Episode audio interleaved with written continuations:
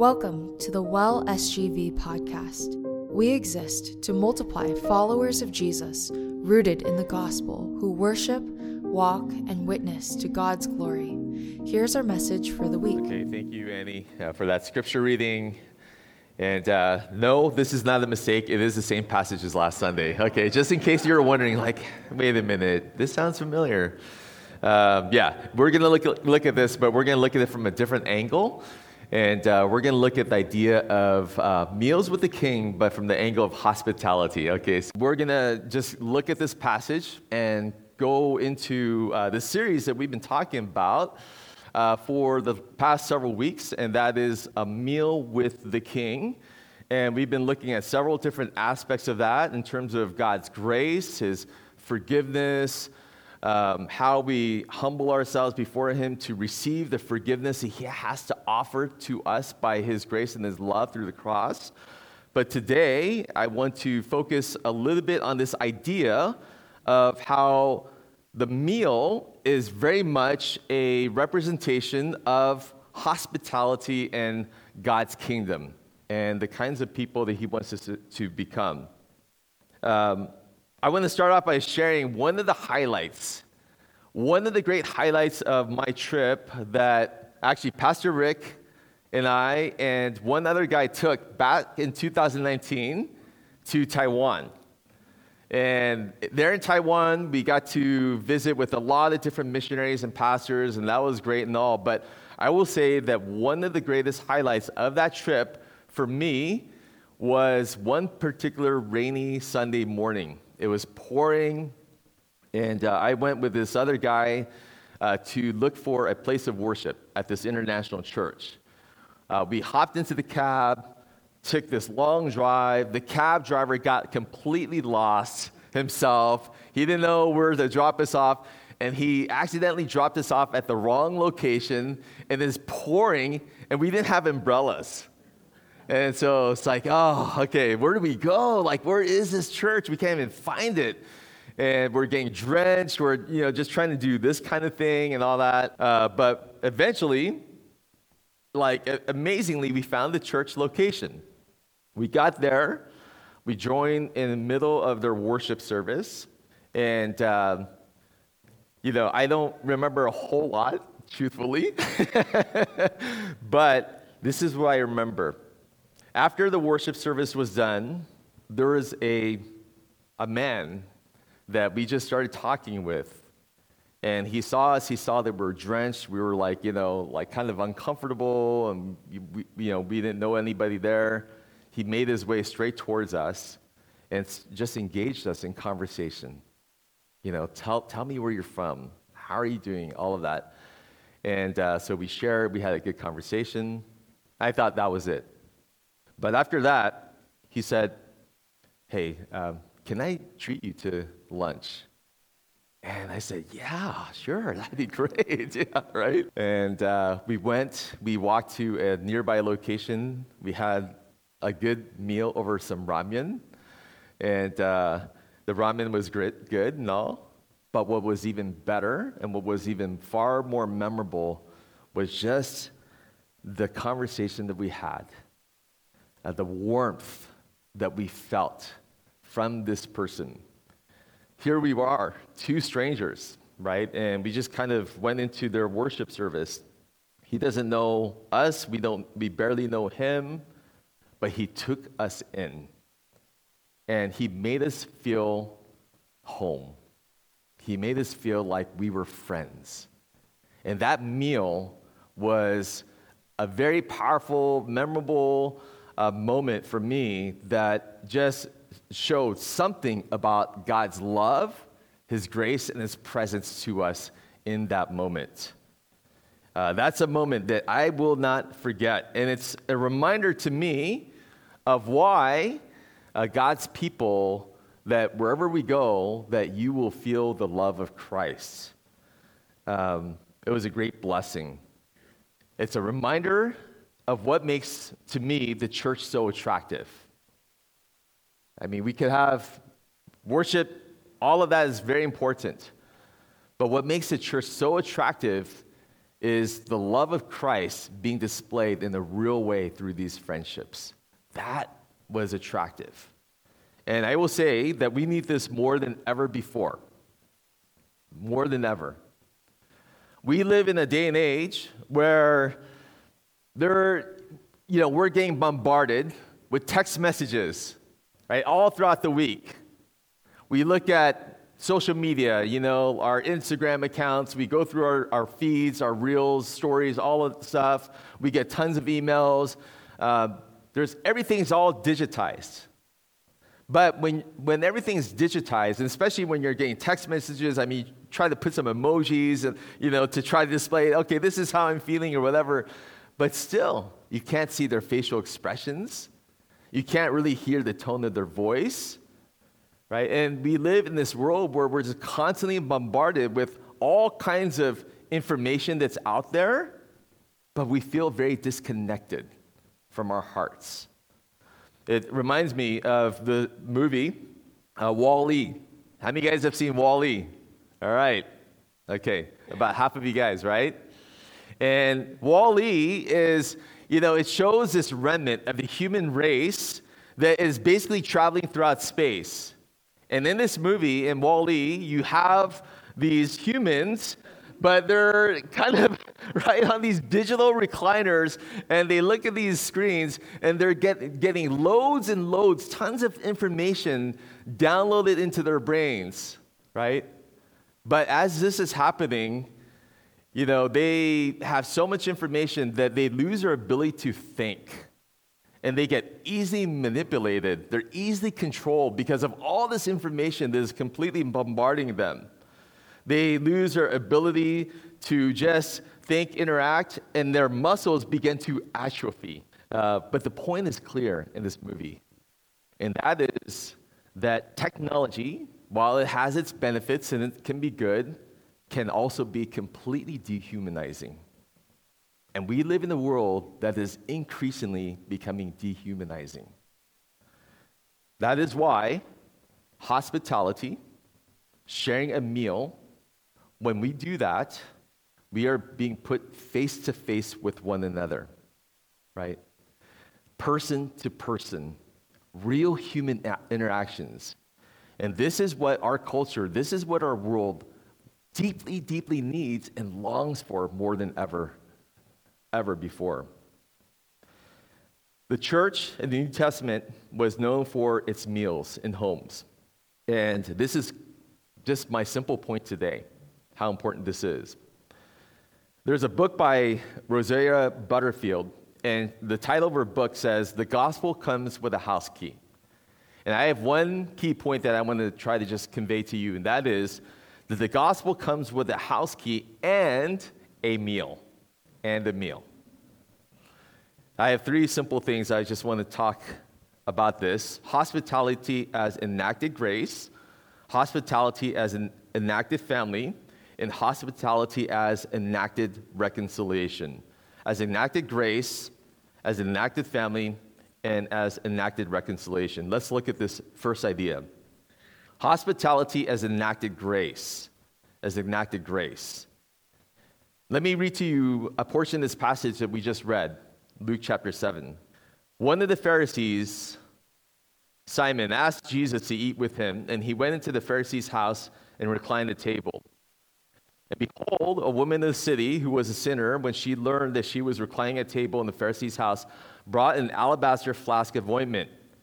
And standing behind him at his feet, weeping, she began to wet his feet with her tears and wiped them with the hair of her head and kissed his feet and anointed them with the ointment. Now when the Pharisee who had invited him saw this, he said to himself, this, is, this man were a prophet, he would have known who and what sort of woman this is who is touching him, for she is a sinner.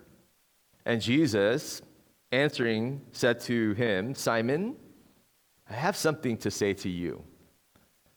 And he said, say it, teacher. This passage that we looked at last week, we looked at the idea of forgiveness of sins. We looked at grace. We looked at humility.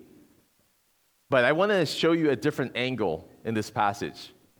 And what I want you to see is simply this. The irony of this passage is you have Simon, the Pharisee, and technically he's the host of this dinner, and he invites Jesus to this party, to this dinner, and he's the one who actually treats Jesus like a complete stranger. Doesn't give Jesus the customary greetings, the anointing of the oil over the head, the washing of the feet, doesn't give the kiss, the greeting, any of that, right? Completely snubs Jesus. This woman, though, who is the complete outsider, she's the uninvited guest. She's unwelcome. She's the one who's basically standing outside the courtyard, and she's kind of observing everything that's happening. And as she's observing, and she's seeing Jesus being snubbed by Simon the Pharisee, she's the one who immediately comes in to the dinner, uh, just barges in in a way, but then begins to treat Jesus as the complete V I P, the special guest of honor. And we talked about how she gave the, the most precious possessions that she had, this alabaster jar of ointment. And this was the most precious thing that she could possibly offer to Jesus. She breaks this, and then she completely anoints Jesus with this alabaster jar. This woman showed tremendous love for Jesus because she was forgiven much. Simon hardly saw his need for forgiveness, and so he didn't really see Jesus as someone who was his Savior. He didn't have much love for Jesus. Why? How does Simon view Jesus? You know how he views Jesus is this. The reason why Simon invites Jesus is simply because of his entertainment value. Jesus is the up-and-coming rabbi of the day. His teachings are spreading everywhere. His miracles, well known. People are finding out about his the healings and the miracles. And you know how Simon views Jesus is Simon views him simply as, wow, I get to I'm going to invite this person to my house because of the value that he brings to me. He brings tremendous entertainment value. And by having Jesus at my house, I'm going to be able to draw this crowd, and I'm going to be able to be viewed with honor because of Jesus. This is how Simon saw him. What was Simon doing? Using Jesus for his own benefit, and he is serving himself. This woman, though, loved Jesus for Jesus' sake, not for not because of the benefit per se that Jesus brought to her, but simply because she loves Jesus, knowing that Jesus loves her. It's this love relationship, this heart. And what does Jesus do? By welcoming this woman into his presence, not in any way correcting her or saying, hey, you know, that's, you know, this is a little bit, this is a little bit inappropriate, you know, I appreciate your heart and everything, but, you know, but by simply welcoming this woman into his presence, doing nothing, receiving her love, what Jesus is saying is this: I welcome you. I welcome you into the kingdom. I welcome sinners, all kinds of people, into my house, my kingdom. And this woman completely got it. We talked about grace. And a few weeks ago, when we started this series, I want to show you, just share with you a simple definition of grace. What is grace? Grace is kindness that is not earned, that is not deserved, and cannot be repaid. That is grace. You cannot earn it, you and I don't deserve it, and we certainly cannot repay it. We simply receive the grace that God has given us. But when we receive this grace that God has given us, we are no longer treating Jesus or the people around us based on how they treat us or based on the value that they bring to our lives. We treat people around us by the grace that we've been given as well. See, this grace transforms us. And when you experience the love and grace of Jesus in your life, then you are free to truly treat people based on pure grace, giving and extending grace to those around you. You know what a meal is? You know what this man did when we went to Taiwan? Did he invite us to lunch because he was going to get something out of this? No. He conveyed grace to us. He gave us kindness. We didn't earn it. We didn't deserve it. And we never saw him since. He didn't expect to be repaid. It was just simply grace that he gave because of God's undeserved grace in his life. Hospitality, a meal, the church, our community, brothers and sisters. We want to be the kind of community, the W A L L S G B, where we can be a display of God's grace to our community. Come, share a meal with us. I want to just extend grace to you, kindness, because of what Jesus has done for me. I want to extend friendship to you. I want to extend his welcome to you, because Jesus has welcomed me. He has invited me in. And this is what grace is about. This is what hospitality is about. It's grace. It's enacted grace. Secondly, hospitality as an enacted family. There's only two passages in the book of Acts in the New Testament that describes a church gathering. Only two. They are in Acts chapter two and Acts chapter twenty. And incidentally, in Acts chapter two and Acts chapter twenty, the, the only two passages, they both actually revolve around meals. Around meals. Look at Acts two forty-two. Luke records, and they devoted themselves to the apostles' teaching and the fellowship. And look at this, to the breaking of bread and the prayers. So Luke is saying that teaching and prayer is just as important as eating together. That's what he's saying. Can I hear an amen to that? Yes, I know. Um, and all came upon every soul. And many wonders and signs were being done through the apostles, and all who believed were together and had all things in common, and they were selling their possessions and belongings and distributing the proceeds to all as any had need. And look at this again. Day by day, attending the temple together and breaking bread in their homes.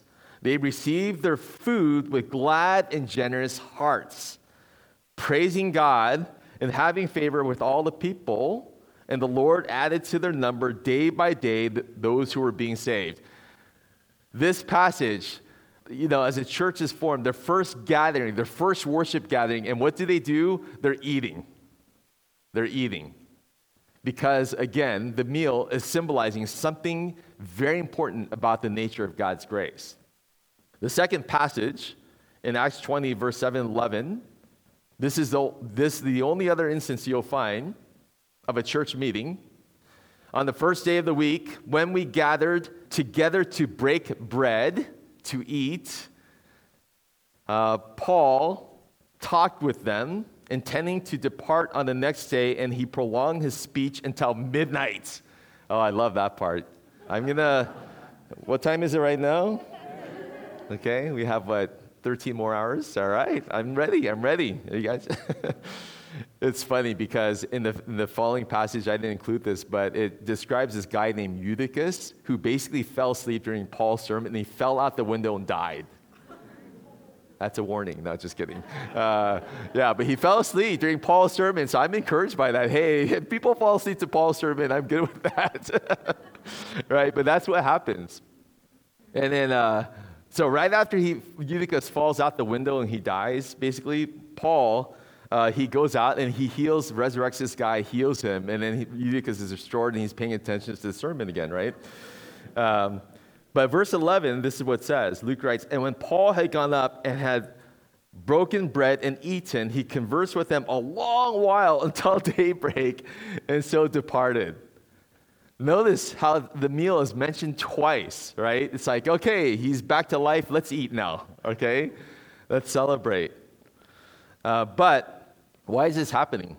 In the first century, the churches met basically in homes. They didn't meet in buildings. In fact, the idea of the church building did not come into the forefront. They didn't exist until uh, Constantine.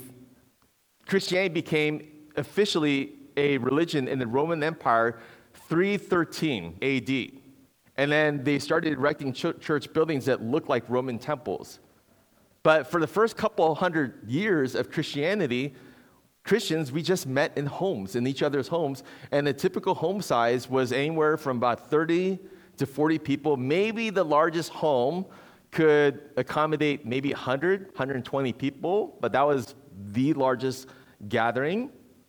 And so the New Testament then describes the church as the household of God. We are the family of God. This is the primary imagery that you will see the Bible describe you and I. God is our Father. Jesus is our older brother. And we together as his people are brothers and sisters in Christ. This is basically what the church is about. And so whenever the church gathered together for worship, for Bible study, for prayer, any of that, they always gathered around meals, right? It was around meals. Now think about your family meals, right? Your family meal says a lot about your family, right? Some family meals, maybe you guys don't eat together. And the family might be, the relationships are a little bit cold. It's not together. It's not warm. Other family meals, you guys are always just together. You're laughing and all of that. And that shows a picture as well. When we gather our family meals as a family, right? Um, A good family meal is a time you think about. It's a time when you're sharing your highs, your lows of the day. You're sharing what, you know, the little things, the things that made you happy, the things that made you sad, but you're sharing it all. And that displays transparency, vulnerability, closeness, relationship. That's what it does. Um, My kids will oftentimes chide me on this, okay? But I have two simple rules when we eat together as a family. A, they know this, we always pray together. No individual prayers, right? Like if someone begins to go, no, no, no, no, we pray together as a family, right? Because it's a family meal, not an individual meal. And no cell phones. Right? Don't go on your Instagram. Don't do that. This is a time for us to share this time as family. Two simple rules. They could talk about whatever they want, but just those two simple rules. Why? Because this is a time that we should be sharing our lives with each other. You can't have a good family meal when people are on their phones and their devices and they're kind of checked out. You're not face-to-face. And you also can't have a good family meal when there's unresolved conflict. Have you ever tried to have a good meal together with someone or a family when there's tensions and you haven't dealt with what needs to be dealt with? It's it's unpleasant. You could have filet mignon steak, all right? You could have whatever, like the best chicken salad or whatever you enjoy eating, okay? Uh, you could have the best food, but if there's unresolved conflicts, and you haven't dealt with these things in your hearts, there's a wall, that meal will not taste good. But you could have a simple meal of hot dogs, but if there is love in the relationship, that's a good meal. That's a good meal. And this is the picture that God is trying to paint with the church. He's saying in the church that the church is a family meal. It's a place where there is love, there's forgiveness, but there is warmth and there's relationship. And this displays God's relationship with you and I. He went to the cross. He sent his son Jesus to the cross to say, let's not let there be anything between you and I. Uh, let's not have any barriers. Let's have love. Let's have warmth. And this is what I want my family to be characterized by. And so that's why the church and the meal is an active family right there. So this is what we do. We're going to have In-N-Out burgers. Yeah? Yay. All right. In fact, some of you are looking more forward to that than to this message, I know. It's like, oh, In-N-Out, when are we going to eat the In-N-Out? When's Pastor Dave going to be done with this message, you know? I want my burger. Uh, but yeah, we do that right after service. And that's why in our G Cs, our gospel communities, we eat a meal in each other's homes. This is what community is about. It's about sharing your lives with one another. And when you open your homes to each other, what do you do? You're inviting them into your life. This is what the family of God is about, right? And the last thing I want to just share, and I kind of touched upon this, but hospitality as enacted reconciliation. Hospitality as enacted reconciliation. Just this last simple passage right here. In Galatians three twenty-seven to twenty-eight, Paul describes what's happened to us as we've come together in Christ. He says, for as many of you as were baptized into Christ have put on Christ, there is neither Jew nor Greek, there is neither slave nor free, there is no male and female, for you are all one in Christ Jesus. I love this passage because when we come together as God's people, as a church, what we're demonstrating is this. We have many differences with each other in this room. We do. We all come from different political spectrums, beliefs, views, and we have differences in maybe even secondary doctrinal issues.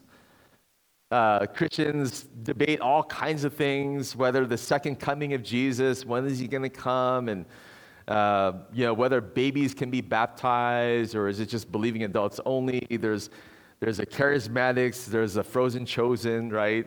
Uh, but you have all different kinds of Christian groups, and there's all kinds of differences. But when we learn to come together, despite all of our differences, what we are demonstrating is this. We are saying Christ, what he has done for us on the cross, his death, his resurrection, the fact that we've been redeemed by Jesus, this is the greatest commonality that we have. And we are bound together because of Jesus' death for you and I. And that common bond is something that will last for all of eternity. We are the family of God together. And yes, we may have little differences and sometimes maybe even big differences, but you are my brother, you are my sister in Christ, and I love you, and I'm going to extend grace to you because Jesus has extended his grace to me. This is meal, and this is hospitality as enacted reconciliation. We constantly pursue reconciliation. We constantly pursue grace. We constantly pursue these relationships with one another, and we say, I don't want to let selfishness, pride, I don't want to let uh, my sins, I don't want to let these things get in the way.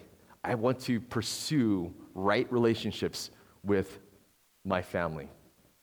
This is what we're saying.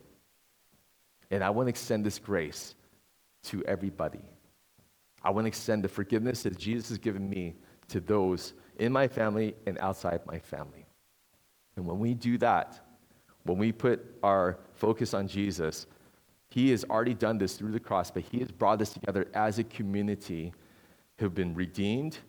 And so really, unity is not something we have to build. It's something we just have to live out. Christ has already done it for us. One of the expatriates that uh, lived in China in the same city with with us, Uh, he was someone that uh, honestly was difficult to love sometimes. You know, he challenged us a lot as elders in our international church, and uh, he sent some emails that were completely unfair.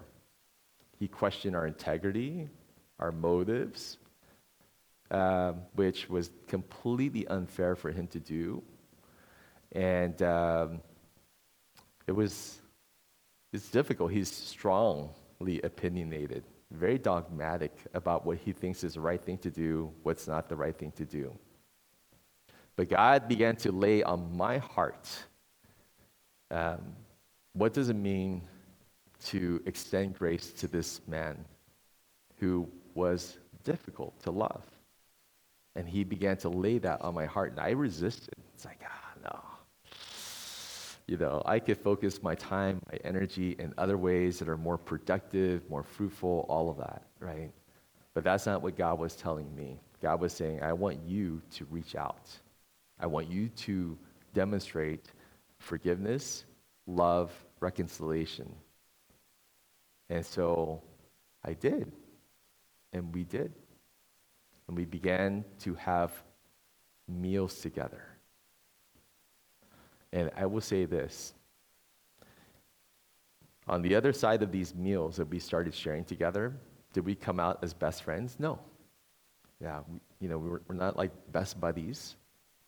But what began to happen was I began to see him more as a human being and less as an opponent. I began to see him more as a brother redeemed in Christ, uh, more as a person who's loved by God, and less as someone who's just misreading us, misinterpreting us, and making our lives difficult. That's what began to happen. But the way that that began to happen was as we began to just share a, share meals together. We began, began to actually laugh with one another.